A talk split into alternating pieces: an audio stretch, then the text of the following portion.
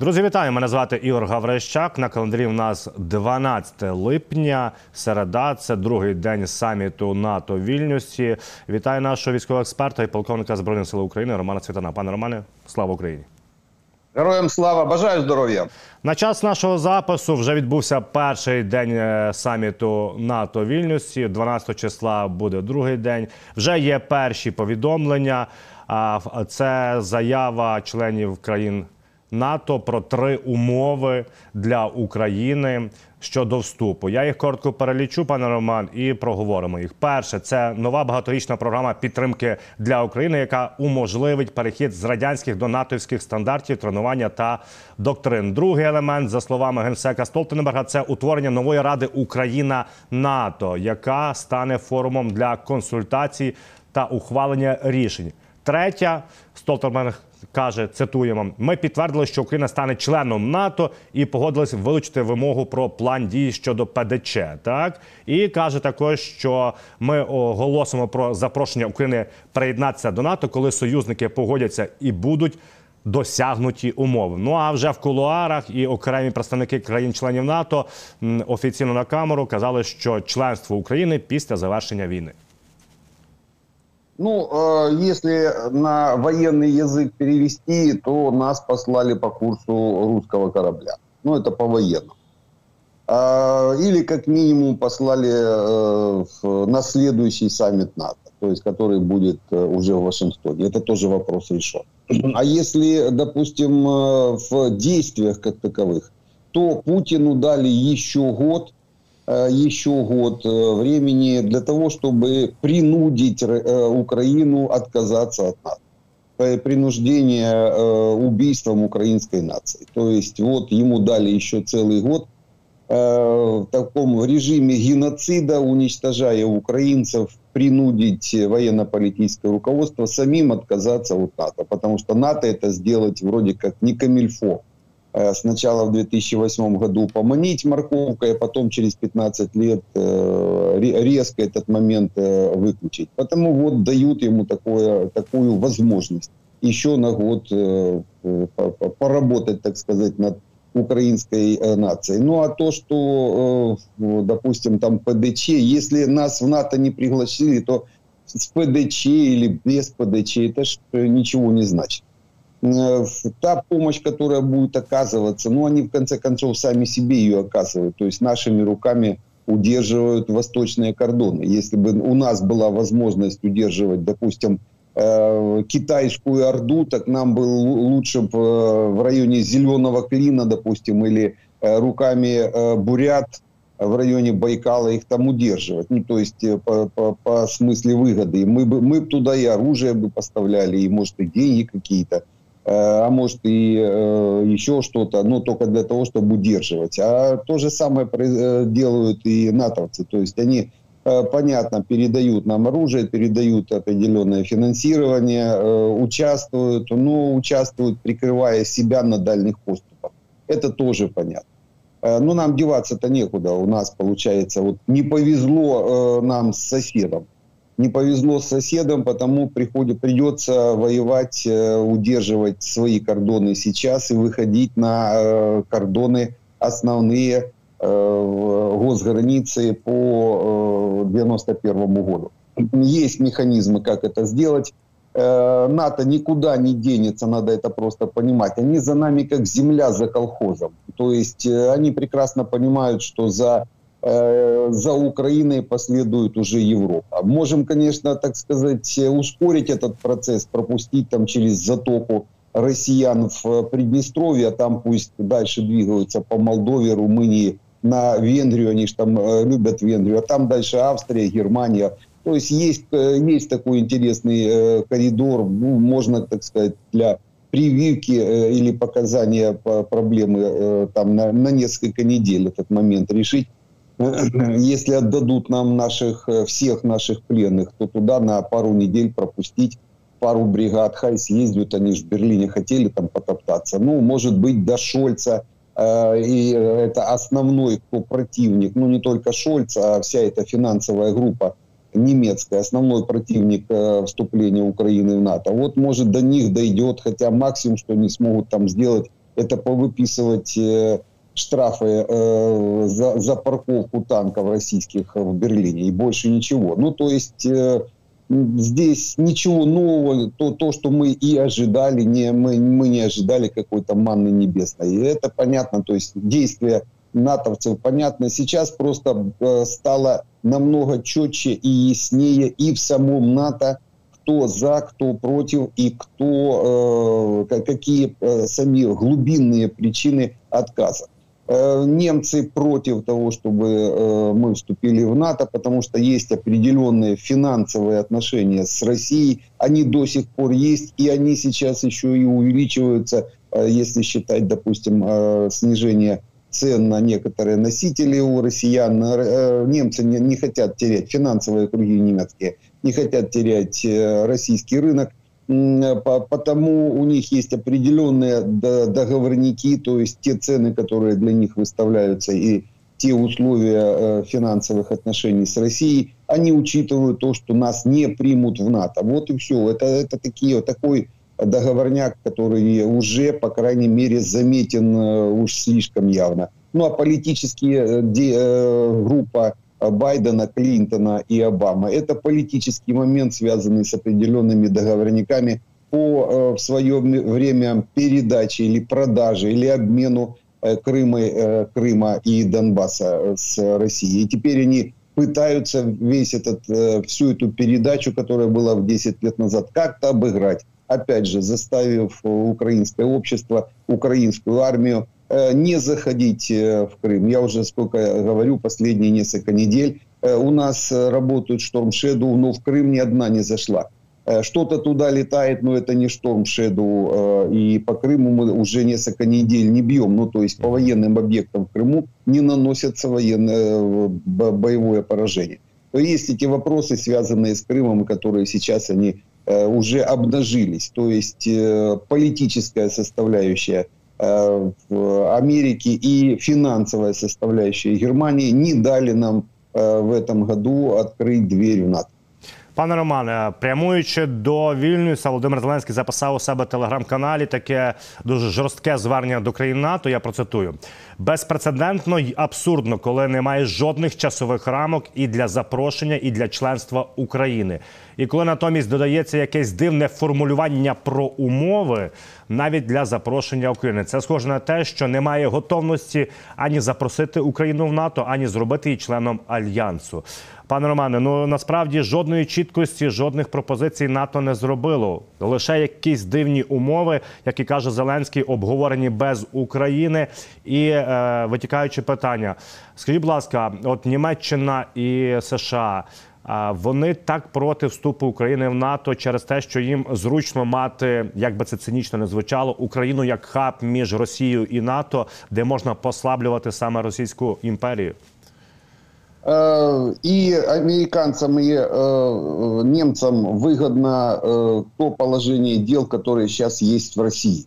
Им важно, чтобы остался Путин. Им важно, чтобы Россия не развалилась. А любой положительный момент, связанный, во-первых, со вступлением в НАТО или на поле боя, в конце концов ударит по России, по путинскому режиму. Они потеряют управление, разваливающая Россия. Это будет определенная проблема для тех же Штатов, для той же Германии. Опять же, у Германии чисто финансовые вопросы, которые она решает. А у Штатов там политические вопросы. Вот где проблема. Причем, смотрите, есть несколько моментов, которые жестко в свое время ставила Россия. Нейтральный статус Украины, то есть не вступление в НАТО, и Крым, Донбасс, а еще и сухопутный коридор, как признание их захвата России. Вот как раз вокруг этих жестких или не жестких, по крайней мере, тех договоров, которые, скорее всего, уже были проведены. То есть этот договор о непринятии Украины в НАТО, скорее всего, есть между финансовыми кругами Германии и России, между политической, по крайней мере, вот этой байденовской, клинтоновско-обамовской группой. Он есть и не просто танцуют вокруг него, не боясь нарушить эти договора. Вот и все. Потому мы в НАТО, пока, по крайней мере, в Америке руководит клинтоновская группа, нас НАТО не примут. И пока немецкие финансовые группы не отвяжутся от России, то есть не перережут эту пуповину финансового донорства, нас также в НАТО не примут. А это две основные, это, так сказать, две головы, которые принимают решения в НАТО. Германія і США. Ну от, власне, що далі говорити про Німеччину, пане Романе, як це можна трактувати? Власне, Боріс Пісторіус, міністр оборони Німеччини, каже наступне, що ми, мовляв, з Сполученими Штатами країни, які найбільше допомагають фінансово і військовому плані Україні. Але останні два повідомлення офіційні від Німеччини. Вони передають нам допомогу, в якій є 25 леопардів і 2 установки «Патріот». Натомість відмовляється постачати нам ракети «Таурус», дальність удару 500 кілометрів. Ось вона, ця ракета. Тобто, я правильно розумію, що вони кажуть нам, ми вам допомагаємо, але ви обороняйтесь, а не рухайтесь вперед? Это как раз прямое, тут даже без разговоров, это и так понятно. Вы стойте на месте, вот пока стоите, мы вам будем давать все, что вы хотите, но чтобы вы стояли на месте, а не двигались. Я же говорю о том, что Крым, Донбасс и сухопутный коридор, и Шольц в том числе, то есть Германия уже продали в свое время России. Причем по Донбассу там еще продавала это все Меркель, Крым продавал Обама с Байденом под руководством Клинтона. То есть вот они сейчас эту тему дальше продолжают. Ну и, естественно, действия такие же. То есть такие же самые действия. Хотя, допустим, передача «Шторм Шедоу» и «Скалп», которые сейчас французы подтвердили, тоже нам сильно не помогает, так как мы не бьем этими ракетами по Крыму. По военным объектам в Крыму мы не бьем. По военным объектам в России мы не бьем, хотя первое, что куда нужно нанести удар, это Крымский мост и Таганрогский мост. Два моста в районе Таганрога и в районе Керчи, они должны быть уничтожены. Это основные логистические цепочки поставки. Это то, для чего вообще ракеты нужны дальние. Ну, хотя, по крайней мере, работаем по оккупированной территории Украины довольно-таки успешно на ближніх радіусах удара, около 100-120 кілометрів. Ну, як кажуть, пан Роман, перефразовуючи, в нас друзі НАТО, тому розраховувати нам ні на кого, треба працювати самим. Власне, про те, що ми працюємо самими. Ще згадаю, що нібито ЗМІ передають, що знову в адміністрації Байдена проговорюють передачу «Атакамс», але вони проговорюють вже стільки часу, що зайвий раз про них згадувати не варто. От коли вирішать передати, тоді ми з вами по факту і поговоримо, тому що кожен раз говорити «можливо передадуть», це, знаєте, вже втомилося і вже оскома від слова «Атакамс». Якщо говорити по фронту, пане Романе, ГУР, Головне управління розвідки України, повідомило, що таки має причетність до ліквідації Ржицького, той, хто керував калібрами. Багато зараз вже почали говорити, що він начебто написав рапорт за 2 місяці до повномасштабного вторгнення. Нікого не хвилює. Ти є командир, який керував пусками калібрів. І також є повідомлення по ліквідації Цокова, генерала на півдні, що він, виявляється, дуже потужний офіцер, насправді, пройшов 2 чеченські війни, Сирію, ми його ліквідували. І в нас є фотографії, власне, очевидно, можливо, де ми їх ліквідовували, це є Бердянськ. На березі Бердянська був готель, ось цей готель, і є влучання в цей готель, і кажуть, що на березі Азовського моря загинула велика кількість офіцерського складу росіян і, відповідно, живої сили. Якщо говорити по фронту, так ми згадали, куди ми влучили, Бахмутський напрямок, ми з вами про нього регулярно говоримо. По карті в нас є зміни біля Бахмуту, ми впритул підійшли, те, що ми з вами постійно говорили, до Кліщівки. Ось бачимо, всі панівні висоти навколо ми зайняли, питання часу, коли ми зайдемо в Кліщівку. Сергій Череватий, людина, яка відповідає за цей напрямок, сказав наступне, що тепер росіяни під артилерійським вогнем, вони будуть намагатися виходити з Бахмуту і матимуть великі втрати, тому що ми їх контролюємо вогнем артилерії. Ну, это мы как раз с вами пару недель об этом и говорим. То есть выход на господствующие высоты переведет Бахмут в оперативное окружение, а дальше уничтожение до тех пор, пока они туда будут заходить.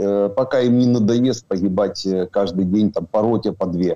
оптимальный вариант для выполнения боевых задач в этом районе. И мы выполняем основную задачу, уничтожаем противника и сохраняем жизни наших воинов. Это очень важно. То есть вот в таком режиме, если по всей линии фронта создать такие очаги, такие полигоны для уничтожения россиян, можно никуда не двигаться. Через несколько месяцев вся армия российская просто будет уничтожена вот в такого рода полигонах. Потому Бахмут для россиян это такой ад, ад на земле. Ну, они говорят, что они в рай из него уйдут, ну, то такое, там уже посмотрим.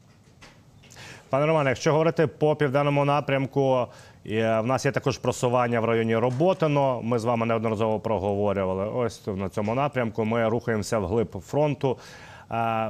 Також зупинятися не будемо, тому що розуміємо, міні-поля, важко просуватися, обробляємо позиції ворога.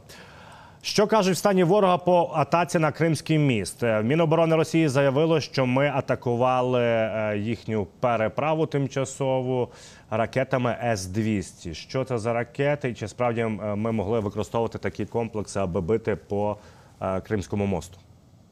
Это тяжелая ракета, 7-тонная, старая ракета советская, но очень эффективная в свое время она была, стационарная, то есть это не мобильная ракета, стационарная, ей вообще нужны целые тележки, целые, допустим, железнодорожные пути буквально для того, чтобы перемещаться. Это примерно такая уменьшенная копия Байконура, если говорить. Но, тем не менее, ракета шла на дальность 150-180 километров. И именно такая дальность у Патриот. Ну, то есть, вот эта ракета С-200 примерно вот такой заменитель Патриота в свое время была. Только за счет того, что не мобильно ее можно запускать только со стационарных оборудованных площадок, то только из-за того она была снята и в конце концов переведены на С-300, ну а потом еще россияне С-400. На этих мобильных базах С-300 создали. Но ракета сама по себе неплохая. Мы ее сняли с боевого дежурства еще, по-моему, до 2013 года. Но она, тем не менее, есть на наших складах. И вот сейчас, может быть, я допускаю, что ее поставили на боевое дежурство, вернули. Просто дальность 150-170. Она с такой дальностью не достанет до Крымского моста. Там километров 280, это с ближней точки, так реально километров 300. Для того, чтобы можно было подвести, допустим, ракету, установить, там очень много инженерных сооружений для пуска этих ракет должно быть, это точно не на линии фронта. То есть тогда ракета должна быть усовершенствована. Это тоже возможно, так как разгон ракеты может выполняться разгонными блоками, ну, ракетными ускорителями, то есть пороховыми ускорителями. И ее можно, в принципе, забросить на большую дальность. Здесь главное потом вопрос ее управления. То есть управление рулями для того, чтобы она вышла на цель. По идее, теоретически, возможно использование этой ракеты по тому же Крымскому мосту или на такую дальность. Хотя у нас, можно сказать, умельцев у нас сейчас хватает. По большому счету и систему связи можно было наладить даже с ретранслятором. Ну, а пороховой ускоритель – это вообще не проблема. То есть ее разогнать до определенной скорости и забросить там плюсом еще 150 километров, по большому счету, пороховые ускорители могли. До речі, про те, що і чим бачать окупанти на фронті. Є повідомлення від нашого Генштабу, що ми ліквідували, пане Романе, так звані очі Мордора. Що це є? Це комплекси відеоспостереження російських загарбників, модифікація Мур і Ківер. Що це є і наскільки це потужні речі, і наскільки важливо такі установки, комплекси нищити? Теперь появится мем на камеры МВД на дорогах, которые штрафуют за скорость. Это глаза Мордора, если перефразировать. Примерно то же самое, как вот эти камеры, которые растыканы по всем дорогам Украины и вне правового поля штрафуют и арестовывают имущество без решения суда. То есть вот такого же типа камеры, такого же типа располагаются рядом еще инфракрасная инфракрасная группа, тепловая, так называемая, тепловик. И вот такой блок располагается либо на высотных зданиях, высотных каких-то постройках, либо на мачтах высоко поднятых. Видят они где-то примерно километров на 10 вглубь, расставлены вдоль линии фронта, вдоль линии границы. Могут, ну, во-первых, видят 10 километров, это в визуальном режиме, в тепловом режиме километра 4 человека видят, машину километров, наверное, 7-8, то есть двигатель. Неплохая, в принципе, система автоматической фиксации в этом смысле. Работают через них и корректировка огня артиллерийского. И россияне просматривают практически на глубину в 10 километров наши тылы. Потому уничтожение этих, сложное уничтожение, потому что сами по себе камеры маленькие, попасть очень сложно. Но, тем не менее, в свое время наша разведка уничтожала такие камеры, а сейчас вот подключилась еще контрразведка СБУ, Малюка, также уничтожать эти комплексы. Скорее всего, нашли механизмы уничтожения, там могут работать как раз кибербезопасность СБУ, они могут также выполнять такого рода задачи. Нашли механизм уничтожения, дистанционного уничтожения этих комплексов. Хорошее начинание, их надо, в принципе, все эти глаза Мордора надо будет потушить. Это имеется в виду российские, а уже украинские эти глаза Мордора, это потом уже будем решать, скорее всего, с главком МВД. Они отвечают за них. Пане Романе, ще раз згадуємо про авіацію. Є заява членів НАТО, мовляв, 11 країн готові розпочати навчання пілотів українських, розпочнуть в Данії і назвали попередню дату, точніше місяць, серпень місяць. І тут ми згадуємо слова Дмитра Кулеби, міністра закордонних справ України, що розпочати ще мали в червні. Тобто ми бачимо, ще на 2 місяці відсувається навчання пілотів. Пане Роман, вірите ви в те, що в цьому році, наприкінці цього року, на початку наступного в нас появляться F-16? Будет понятно, когда в Польша подтвердила площадку для обучения, вот быстрее всего начнутся обучение наших летчиков именно в Польше. У поляков есть под 500 самолетов, у поляков есть достаточное количество механизмов подготовки летного состава, потому как только в Польше начнутся полеты летчиков, а это мы узнаем, это сразу будет в информационном поле, похвастается кто-нибудь из нашего Министерства обороны. И вот после этого плюсом надо 3 месяца брать, вот через 3 месяца после начала летной подготовки, именно летной, это когда уже летать начнут, через 3 месяца самолеты будут у нас. Если не будет какого-то другого решения, допустим, по переброске самолетов вместе с летчиками, которые заключат, зарубежными летчиками, которые заключат договора с нашим интернациональным регионом. Потому, я думаю, еще есть надежда на то, что хотя бы к концу года самолеты появятся. Но, скорее всего, это все-таки уже начало следующего года. А это зимняя кампания в стабиле, так сказать, в зависшем режиме, так как зимой без самолетов двигаться практически нереально нигде. Ну, может быть, только в районе агломерации, там в Донецке, в Горловке, в самих городах. Там еще можно как-то работать. А вот, скорее всего, мы раньше, чем через 4 месяца уж точно не увидим. А это конец года, начало следующего. І пару запитань, пане Романе, по тому, що відбувається в Росії, в стану ворога. Ми з вами вже неодноразово говорили, що концентрують сили напрямку на Лиман. Окупанти з боку Кремінної, ось напрямок по карті продемонструємо. І, очевидно, зараз є важкі, самі бійці пишуть, Генштаб, що біля Торське, це самі ви неодноразово згадували, місто, яке є між Кремінною і Лиманом, впритул підійшли до цього населеного пункту. У мене питання, пане Романе, це такі потуги контрнаступальні і збільшення живої сили під Вільнюський саміт НАТО, чи це загалом тенденція, і вони намагатимуться просуватися і форсувати річку Жеребець? І чи є в них ресурс рухатись аж до Лиману?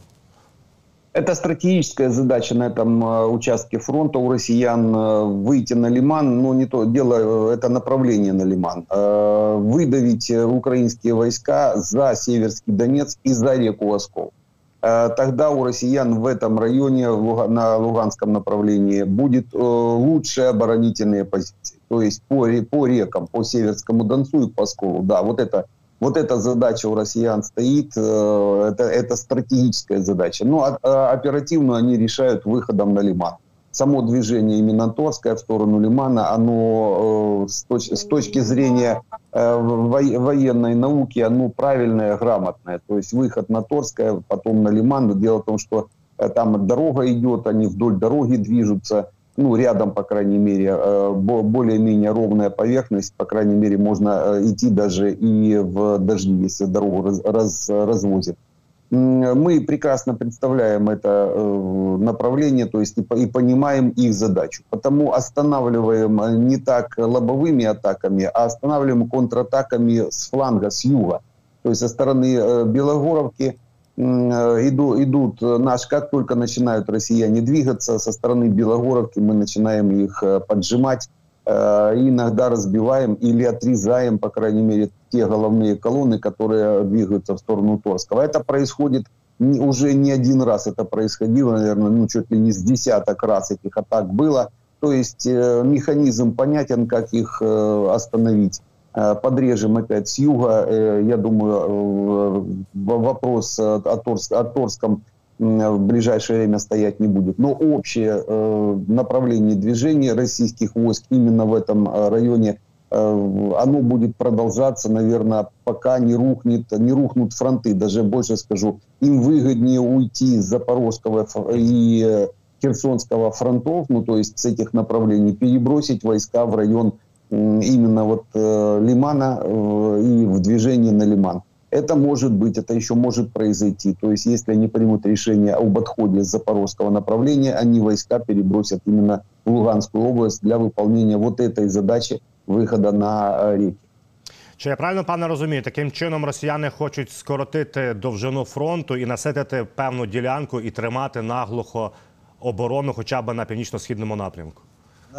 По полностью оборону, как минимум, Крыма, они уже второй этап, они в любом случае, любой генштаб, любой штабы военные, они просчитывают самые худшие варианты. Вот у них худший вариант, который они просчитали, это запечататься в Крыму и запечататься на Донбассе. То есть линию обороны по Донбассу провести, но вот оптимальная линия обороны по Донбассу для россиян, это по реке Оскол, по реке Северский Донец.